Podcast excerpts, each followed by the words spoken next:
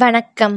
பொன்னியின் செல்வன் 5ஆம் பாகம் தியாகச் சிகரம், 41ஆம் அத்தியாயம் பாயுதே தீ. இத்தனை நேரம் அசைவற்று உட்கார்ந்திருந்த சம்புவரையர் இப்போது பாய்ந்து எழுந்து கந்தன்மாரனுடைய கையை பிடித்து கொண்டார். அடை மூடா, என்ன காரியம் செய்ய துணிந்தாய் என்றார். தந்தையே, இந்த சிநேகித துரோகியை கொள்ளுவதிலே என்ன தவறு என்றான் கந்தன்மாறன். என்ன தவறா? அதனால் நீயும் நானும் இந்த பழமையான சம்புவரையர் குலமும் அழிந்து போவோம். இவனை கொன்றுவிட்டால் இளவரசரையும் இவனையும் சேர்த்து கொன்றுவிட்டதாக நம் பேரில் அல்லவோ பழி சுமத்துவார்கள். இது கூடவா உனக்கு தெரியவில்லை என்றார் தந்தை. அவ்வாறு நம் பேரில் பழி சுமத்தக்கூடிய வல்லமையுடையவன் யார்? அவ்விதம் குற்றம் சுமத்திவிட்டு அவன் உயிருடன் பிழைத்திருப்பானோ என்று கேட்டான் கந்தன்மாறன். ஐயோ அசட்டு பிள்ளையே, உன்னுடைய வீரத்தையும் துணிச்சலையும் இதிலே தானா காட்ட வேண்டும்? உன்னுடைய யோசனையை ஆரம்பத்திலிருந்து கேட்டதனாலேதான் இந்த விபரீதம் நம் வீட்டில் நடந்துவிட்டது. பெரிய பழுவேட்டரையரையும் மற்ற சிற்றரசர்களையும் நீதான் இந்த வீட்டுக்கு அழைத்தாய். மதுராந்தகத்தேவர் இரகசியமாக இங்கே வந்ததும் உன்னாலே தான். அது இந்த உன் அருமை சிநேகிதன் மூலம் எல்லாருக்கும் தெரிந்துவிட்டது. பிறகு ஆதித்த கரிகாலரை காஞ்சியிலிருந்து அழைத்து வந்தவனும் நீதான். ஐயோ, அதன் விளைவு இப்படியாகும் என்று நான் நினைக்கவே இல்லை. மலையமான் நமது குலத்தின் பழமையான விரோதி பெரியதொரு படையுடன் நெருங்கி வந்து கொண்டிருக்கிறான். அவனுக்கு என்ன சொல்ல போகிறேன்? பழுவேட்டரையரும் இச்சமயம் பார்த்து ஊருக்கு போய்விட்டார் என்று கூறி சம்புவரையர் திரும்பவும் தலையிலே அடித்து கொண்டார். கந்தன்மாறன் கண்களில் நீர் திரும்ப, தந்தையே, தாங்கள் வீணாக வேதனைப்பட வேண்டாம். என்னால் நேர்ந்த விபரீதத்துக்கு நானே தண்டனை அனுபவிக்கிறேன். தாங்கள் என்ன கட்டளையிடுகிறீர்களோ அவ்விதம் செய்ய காத்திருக்கிறேன் என்றான். முதலில் இந்த பெண்ணை அழைத்து கொண்டு போய் அந்த புறத்தில் விட்டுவிட்டு வா. இவள் ஏதாவது உளறினால் வாயிலே துணியை அடித்து கையையும் காலையும் கட்டி போட்டு விட்டு வா. இல்லாவிட்டால் இரகசிய அறையில் போட்டு விட்டு வா என்றார் சம்புவரையர். மணிமேகலை தம் அருமை தந்தை அப்போது கொண்டிருந்த ரௌத்ராகாரத்தை பார்த்துவிட்டு நடுநடுங்கினாள்.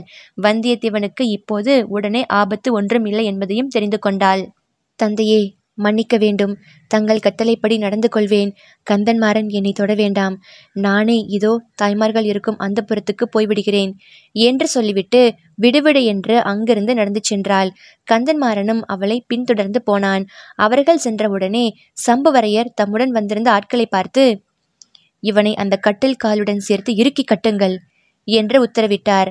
அவ்விதமே ஆட்கள் வந்தியத்தேவனை நெருங்கி வந்தபோது அவன் அமைதியாக இருந்தான்.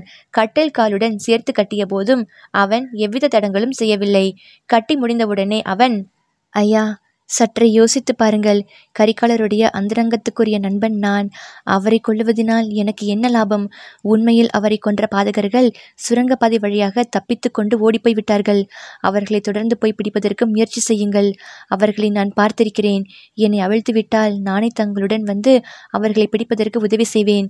தப்பிச் செல்வதற்கு நான் பிரயத்தனம் செய்ய மாட்டேன் என்றான். அடே, நீ சொல்லுவது உண்மையானால் கரிகாலர் கொலை செய்யப்படும் போது நீ என்ன செய்து கொண்டிருந்தாய்? வேடிக்கை பார்த்து கொண்டிருந்தாயா என்றார் சம்புவரையர்.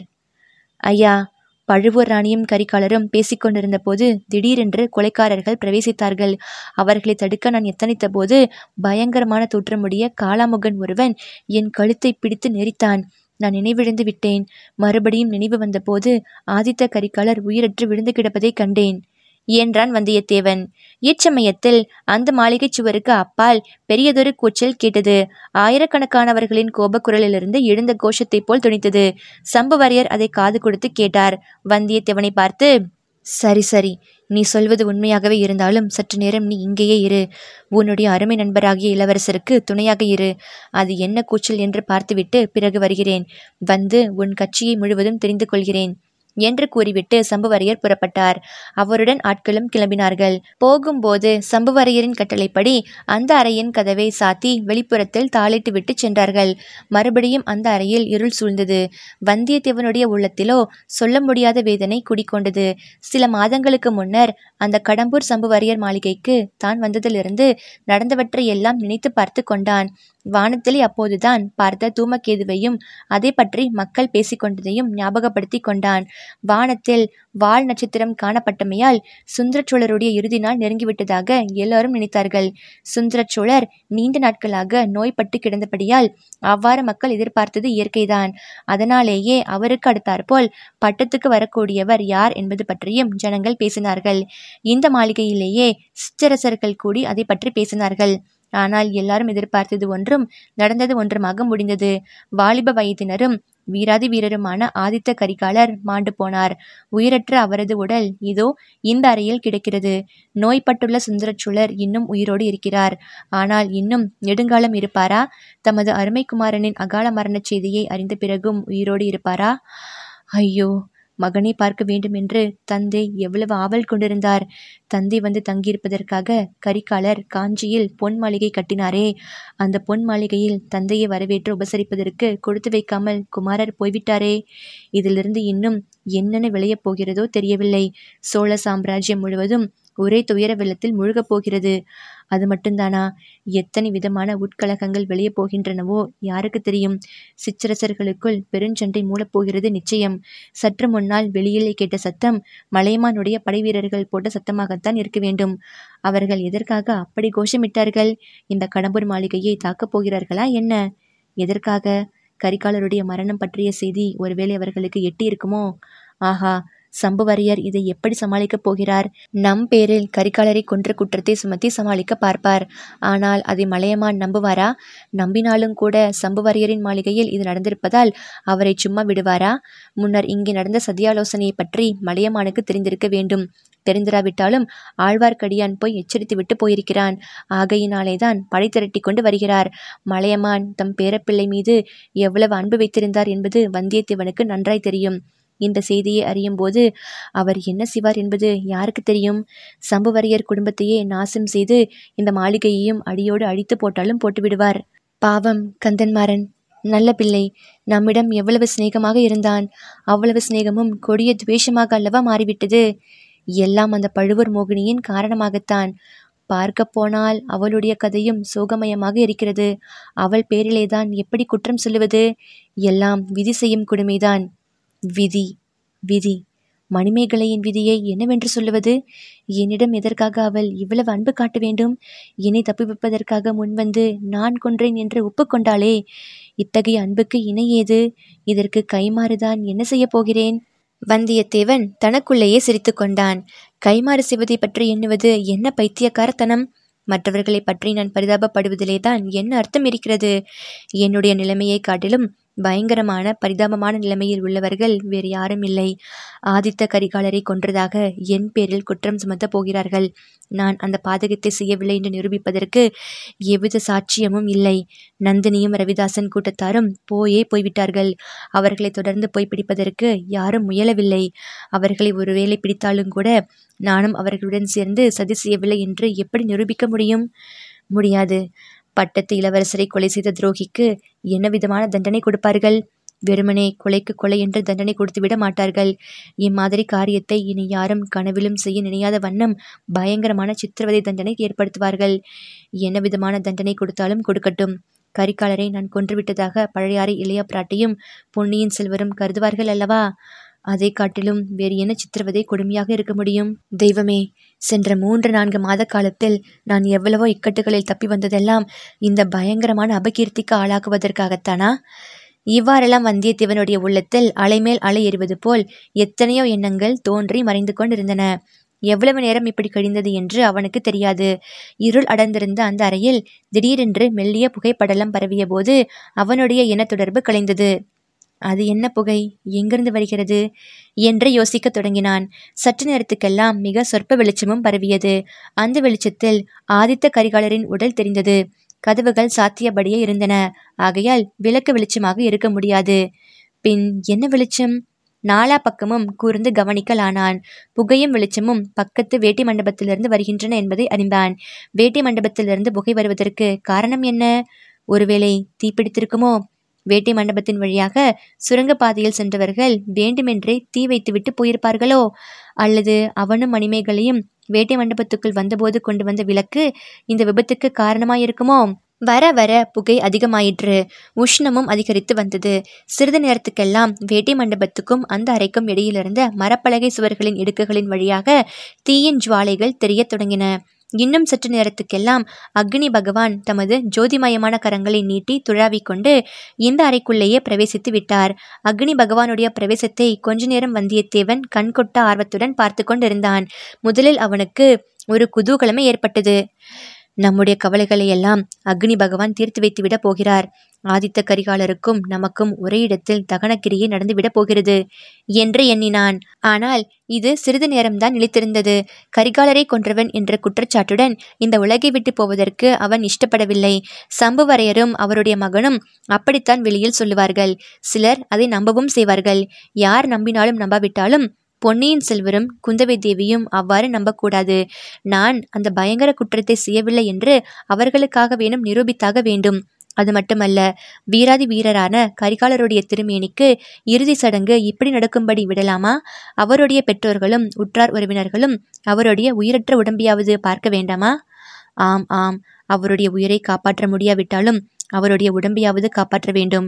சக்கரவர்த்தி திருமகனுக்குரிய மரியாதைகளுடனே இறுதிச் சடங்குகள் செய்வதற்கு வழி தேட வேண்டும்.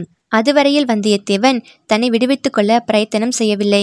அவனை எப்படி கட்டி இருக்கிறார்கள் என்று கூட கவனிக்கவில்லை. இப்போது கவனித்தான். முதலில் அவனுடைய முன் கைகள் இரண்டையும் சேர்த்து கட்டி அந்த கயிற்றை கொண்டே அவன் உடம்பு முழுவதையும் கட்டிலின் காலோடு சேர்த்து கட்டி இருந்தார்கள். குனியவோ நிமிரவோ முடியவில்லை. அவனுடைய பலம் முழுவதும் செலுத்தி கை கட்டுக்களை இழுத்தும் பல்லினால் கடித்தும் அவிழ்த்து கொள்ள பார்த்தான். முடியவில்லை. அவ்வாறே உடம்பின் கட்டுக்களை திமிரி அவிழ்க்க பார்த்தான். அதுவும் முடியவில்லை. ஆனால் அப்படி உடம்பை திமிரிய போது கட்டில் அசைந்தது. உடனே ஒரு யோசனை தோன்றியது. கட்டிலை இழுத்து கொண்டு வேட்டை மண்டபத்தின் இரகசிய வாசலை நோக்கி சென்றான். அது அவ்வளவாக எளிதாக இல்லை. அங்குலம் அங்குலமாக நகர வேண்டியிருந்தது. கட்டிலை இழுத்த போதெல்லாம் அவன் உடம்பின் கட்டுக்கள் இறுகி வேதனை உண்டாக்கின. ஆயினும் சகித்து கொண்டு சென்றான். வாசலை நெருங்கிய போது சாத்தியிருந்த கதவு இடுக்குகளின் வழியாக தீயின் ஜுவாலைகள் வந்து கொண்டிருந்தன. அந்த ஜுவாலைகளில் கையை கட்டியிருந்த கயிற்று கத்தையை பிடித்தான். கயிற்றில் தீ பிடித்தது. அதே சமயத்தில் அவனுடைய கைகள் மீதும் நெருப்பு ஜுவாலைகள் வீசி சகிக்க முடியாத வேதனையை உண்டாக்கின. ஆயினும் பொறுத்து கொண்டிருந்து நெருப்பு பிடித்து கை கட்டு அறுபட்ட உடனே உடம்பின் கட்டுக்களை அவசர அவசரமாக அவிழ்த்து கொண்டான். அவிழ்த்து முடிவதற்குள்ளே கட்டிலின் திரைச்சீலைகளிலே தீப்பிடித்து கொண்டது. அறையில் புகை சூழ்ந்தது. வந்தியத்தேவனுடைய உடம்பெல்லாம் பற்றி எரிவது போன்ற உணர்ச்சி உண்டாயிற்று. அவனுடைய கண்களில் முதலில் எரிச்சல் கண்டது. பின்னர் கண்ணீர் ததும்பிற்று. கண் பார்வையே மங்கத் தொடங்கியது. ஏது ஏது, நானும் இளவரசரோடு இங்கேயே மாண்டு எரிந்து போக வேண்டியதுதான். ஒரு விதத்தில் இதுவும் நல்லதுதானே. இளவரசரை காப்பாற்றத்தான் முடியவில்லை. அவரோடு சாகும் பேராவது எனக்கு கிடைக்கட்டும். சீச்சி, இது என்ன யோசனை? நான் இறப்பது பற்றி கவலை இல்லை. இளவரசருடைய உடல் இங்கு எரிந்து சாம்பலானால் எனக்கு அழியாத பழியல்லவா ஏற்படும். என்னை அறிந்தவர்கள் என்னுடைய நினைவு வரும்போதெல்லாம் என்னை சபிப்பார்களே. அத்தகைய பழிக்கு இடங்கொடுத்து நான் ஏன் சாக வேண்டும்? இளவரசரின் உடலை எப்படியேனும் வெளியே எடுத்துச் செல்வேன். அவருடைய பாட்டன் மலைமானிடம் ஒப்புவிப்பேன். இளவரசரை நான் கொல்லவில்லை என்றும் கொன்றவர்களை கண்டுபிடித்து கொடுப்பேன் என்றும் உறுதி கூறுவேன். அவ்வாறு ஒப்புக்கொண்ட காரியத்தை செய்து முடித்த பிறகு நான் இறந்தால் பாதகம் இல்லை. அதுவரையில் எப்படியாவது இந்த உயிரை வைத்து கொண்டிருக்க வேண்டும். வந்தியத்தேவன் இப்போது கட்டுக்கள் அனைத்தையும் அவிழ்த்து கொண்டு விடுதலை பெற்றான். ஆனால் இது என்ன? கட்டில் தீப்பிடித்து எரிகிறதே. வெப்பம் தாங்க முடியவில்லையே. கண்களை திறக்கவே முடியவில்லையே. திறந்தாலும் புகை மண்டி கிடப்பதால் ஒன்றுமே தெரியவில்லையே. ஆயினும் இளவரசரின் உடலை கண்டுபிடித்துதான் ஆக வேண்டும். வந்தியத்தேவன் தரையில் உட்கார்ந்த வண்ணம் பரபரப்புடன் கையை நீட்டி துளாவிக் கொண்டு அங்கும் இங்கும் அவசரமாக நகர்ந்து தேடினான். தேடிய நேரம் சில நிமிஷம்தான் இருக்கும். ஆனால் பல யுகங்களைப் போல் அவனுக்கு தோன்றியது. கடைசியாக இளவரசரின் உடம்பு அவனுடைய கைகளுக்கு தட்டுப்பட்டது. அந்த உடம்பை தூக்கி எடுத்து தோளின் மேல் போட்டு கொண்டான். அப்போதுதான் வெளியே போவது எப்படி என்ற யோசனை உண்டாயிற்று. வேட்டை மண்டபத்துக்குள் போவது இயலாத காரியம். ஆஹா, அங்கு எத்தனையோ காலமாக சம்புவரையர்கள் சீகரித்து வைத்திருந்த மிருகங்கள் எல்லாம் இதற்குள் எரிந்து சாம்பலாக போயிருக்கும். அந்த அறையிலிருந்து சாதாரணமாக எல்லோரும் வெளியே போவதற்குரிய பிரதான வாசலை அடைந்தான். ஒரு கையினால் கதவை இடித்து பார்த்தான். காலினால் உதைத்து பார்த்தான். உடம்பினால் கதவின் பேரில் மோதிக்கொண்டும் பார்த்தான். தீ தீ, கதவை திறவுங்கள் என்று சத்தம் போட்டு பார்த்தான். ஒன்றும் பயன்படவில்லை. சீச்சி, என்ன அறிவீனம்! யாழ் களஞ்சியத்தின் வழியாகத்தான் ஏறி போக வேண்டும். ஐயோ, அதற்குள் அதிலேயும் தீப்பிடிக்காமல் இருக்க வேண்டுமே. இத்தனை நேரம் வீண் பொழுது போக்கிவிட்டோமே. இப்போது அந்த அறை நல்ல பிரகாசமாக இருந்தது. ஆனால் அந்த பிரகாசம் பயன்படாதபடி புகை மண்டி கிடந்தது. கண்ணை திறந்து பார்க்கவே முடியவில்லை. கஷ்டத்துடன் பார்த்தாலும் திக்கு திசை தெரியவில்லை. யாழ் களஞ்சியம் இருக்கும் இடத்தை உத்தேசமாக குறிவைத்து கொண்டு வந்தியத்தேவன் ஓடினான். வழியில் காலில் ஏதோ தட்டுப்பட்டது. அது டனார் என்ற ஒளியை உண்டாக்கியது. ஆஹா, அது எனக்கு நினைவு வந்தபோது பக்கத்தில் கிடந்து கைக்கு அகப்பட்ட திருக்குமடல் உள்ள கத்தியாகவே இருக்க வேண்டும். அந்த கத்தியில் ஏதோ ஒரு மர்மம் இருக்கிறது. அதை எடுத்துக்கொள்ளலாம். வழியில் யாராவது குறுக்கிட்டு தடுத்தால் ஒருவேளை அந்த கத்தி உபயோகப்பட்டாலும் படும். இவ்விதம் எண்ணி அந்த கத்தியை குனிந்து எடுத்தான். அப்போது இருந்த கட்டிலிலிருந்து தெரித்து வந்த ஜுவாலை தணல் ஒன்று அவன் தோல் மீது விழுந்தது. அதை தட்டி அப்பால் எறிந்துவிட்டு ஓடிப்போய் யாழ் களஞ்சியத்தை அடைந்தான். இவ்வளவு நேரமும் அவன் தோல் மீது சாத்தியிருந்த கரிகாலருடைய தேகத்தை அவனுடைய ஒரு கை இறுக்கி பிடித்து கொண்டிருந்தது. ஆனால் அவ்விதம் தோல் மீது சாத்திக்கொண்டே களஞ்சியத்தின் படிகளில் ஏறுவது அசாத்தியம். மேலே கதவு வேறு சாத்தியிருக்கிறது. எனவே கரிகாலருடைய தேகத்தை கீழே நிறுத்திவிட்டு ஏறி மேலேயுள்ள கதவை திறந்தான். பாதி களஞ்சியத்தில் நின்று கொண்டு குனிந்து எடுத்தான். தெய்வமே, அதற்குள் தீ அக்களஞ்சியத்துக்கும் வந்துவிட்டதே. இன்னும் சில நிமிஷம் தாமதித்திருந்தால் இந்த வழியும் இல்லாமல் போயிருக்கும். வந்தியத்தேவன் மேல் மச்சில் கரிகாலருடைய உடலை தூக்கி போட்டுவிட்டு தானும் ஏறி வந்து சேர்ந்தபோது பாதி பிராணன் போனவனாக இருந்தான். இத்தனை நேரம் நெருப்பிலும் புகையிலும் வெந்து கொண்டிருந்தவன் மீது இப்போது குளிர்ந்த காற்று வீசிற்று. சிறிது நேரம் அங்கேயே கிடந்து இளப்பாறலாமா என்று யோசித்தான். கூடாது கூடாது, ஒரு நிமிஷங்கூட தாமதிக்க கூடாது. தீப்பிடித்த அக்கட்டிடம் எப்போது இடிந்து விழும் என்று யார் கண்டது? மறுபடியும் கரிகாலருடைய உடலை எடுத்து தோளில் போட்டுக்கொண்டு மேல்மச்சு வழியாக விரைந்து சென்றான். முன்னொரு தடவை போனது போலவே மாடக்கூடங்களை கடந்து சென்றான். ஆனால் முன்னே அவன் தனியாக போனபடியால் மாளிகை மச்சிலிருந்து கீழே இறங்கி நிலாமுற்றத்தை கடந்து மதில் சுவர் மீது ஏறி குதித்து போவது சாத்தியமாய் இருந்தது. இப்போது அது முடியுமா? அவன் மிகவும் களைத்து போயிருந்ததுமன்றி ஆதித்த கரிகாலருடைய தேகத்தையும் அல்லவா தூக்கி போக வேண்டியிருக்கிறது. அப்போது அம்மாளிகைக்கு வெளியே நாலா பக்கங்களில் இருந்தும் எழுந்த பெரும் ஆரவார கூச்சல் மீது அவன் கவனம் சென்றது. ஆஹா, இது என்ன? மலையமானுடைய வீரர்கள் கோட்டையை தாக்க தொடங்கிவிட்டார்கள் போலிருக்கிறதே. முன்வாசல் கதவை தாக்கி தகர்க்கிறார்கள் போலிருக்கிறதே. மதில் சுவர் மீது வீரர் பலர் ஏறி குதிக்கிறார்களே. இளவரசர் கொலையுண்டார் என்ற செய்தியை அறிந்துதான் மலையமான் கடம்பூர் மாளிகையை தாக்க கட்டளையிட்டு விட்டாரா? அப்படியானால் கரிகாலருடைய உடலை தூக்கி கொண்டு வரும் என்னை பார்த்தால் அவ்வீரர்கள் என்ன செய்வார்கள்? ஏன், நான் தான் அவரை கொன்றதாக எண்ணிக்கொள்வார்கள். என்னை சின்னா பின்னம் செய்து போடுவார்கள். ஆகையால் நான் மிக ஜாக்கிரதையாக நடந்து கொள்ள வேண்டும். யார் கண்ணிலும் தென்படாமல் போக வேண்டும். மலையமான் இருக்கும் இடத்தை கண்டுபிடித்து அவரிடம் அவருடைய பேரப்பிள்ளையின் திருமேனியை ஒப்படைத்து விட வேண்டும். அதற்கு பிறகு நடப்பது நடந்துவிட்டு போகட்டும். பின்னர் வந்தியத்தேவன் மிக ஜாக்கிரதையாக மாடக்கூடங்களின் மறைவிலும் அவற்றின் நிழல் படர்ந்திருந்த இருளான இடங்களிலுமே பதுங்கி நடந்து சென்றான். கடைசியாக முதல் தடவை அங்கே வந்திருந்த போது எவ்விடத்தில் நின்று கீழே நடந்த சிற்றரசர்களின் சதியாலோசனையை கவனித்தானோ அவ்விடத்துக்கு வந்து சேர்ந்தான். கீழே எப்படி இறங்குவது என்பதாக யோசித்து கொண்டு அவன் அங்கும் இங்கும் பார்த்தபோது சுவர் ஓரத்தில் ஏணி ஒன்று வைக்கப்பட்டிருந்தது புலப்பட்டது. அது மட்டுமல்ல, ஏணியின் பக்கத்தில் மனித உருவம் ஒன்றும் தெரிந்தது. அது யாராயிருக்கும்? ஏணியை வைத்து கொண்டு யாருக்காக காத்திருக்கிறான்? தான் அந்த ஏணி வழியாக கீழே இறங்கினால் என்ன நேரும்? என்ன நேர்ந்தாலும் சரிதான், அந்த ஏணியை உபயோகப்படுத்தி கொண்டே தீர வேண்டும். நல்ல வேளையாக கையிலே கத்தி ஒன்று இருக்கிறது. எது நேர்ந்தாலும் பார்த்து கொள்ளலாம். இந்த சமயத்தில் முன்வாசலுக்கு அருகில் ஆரவாரம் அதிகமாயிற்று. அது என்னவென்று தெரிந்து கொள்வதற்காகவோ என்னவோ ஏணிக்கு அருகில் நின்ற மனிதன் சற்று அப்பால் போனான். ரொம்ப நல்லதாய் போயிற்று என்று எண்ணி வந்தியத்தேவன் ஏணி வழியாக விரைந்து கீழே இறங்கினான். அவன் கீழே இறங்கி தரையில் காலை வைத்ததற்கும் போன மனிதன் திரும்பி வருவதற்கும் சரியாய் இருந்தது. சாமி, இவ்வளவு நேரம் பண்ணிவிட்டீர்களே என்று அம்மனிதன் கேட்டதும் அவன் இடும்பன்காரி என்பதை வந்தியத்தேவன் தெரிந்து கொண்டான். அதே கணத்தில் இடும்பன்காரி யாரை எதிர்பார்த்து அங்கே காத்து கொண்டிருந்தான் என்பதையும் ஒருவாறு யோகித்து கொண்டான். இடும்பன்காரி அவன் அருகில் வந்ததும் வியப்புடன், அடே நீயா, யாரை தோளில் போட்டுக்கொண்டு வருகிறாய் என்று கேட்டான். ஆமப்பா, நான் தான் காளாமுகச்சாமியாரின் சீடன். ரணபத்ர காளியின் பலியுடனே என்னை முன்னால் அனுப்பினார். அவர் பின்னால் வருகிறார். உன்னை இங்கேயே ஏனியுடன் இருக்கச் சொன்னார்.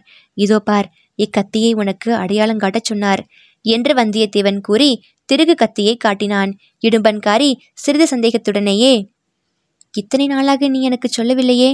போனால் போகட்டும், சாமியார் இவ்வளவு நேரம் பண்ணுகிறாரே, எப்படி இங்கிருந்து வெளியே போகப் போகிறோம்? திருக்கோவலூர் வீரர்கள் மாளிகையை சூழ்ந்து கொண்டு உள்ளே வரவும் தொடங்கிவிட்டார்களே என்றான். அதனால் என்ன, கூட்டம் அதிகமானால் நாம் தப்பிச் செல்வது சுலபம். அதெல்லாம் பெரிய சாமியாருக்கு சொல்லித்தர வேண்டுமா? அவர் எப்படியோ வழி கண்டுபிடிப்பார். நீ இங்கேயே அவர் வரும் வரையில் காத்திரு. நான் போய் நந்தவனத்தில் இருப்பதாக சொல்லு என்றான் வந்தியத்தேவன். இடும்பன்காரியின் மறுமொழிக்கு காத்திராமல் விடுவிடுவென்று மேலே நடந்தான். இடும்பன்காரியின் கண்ணோட்டத்திலிருந்து மறைந்ததும் அந்த மாளிகையின் முன்வாசல் கோபுரத்தை நோக்கி நடந்தான்.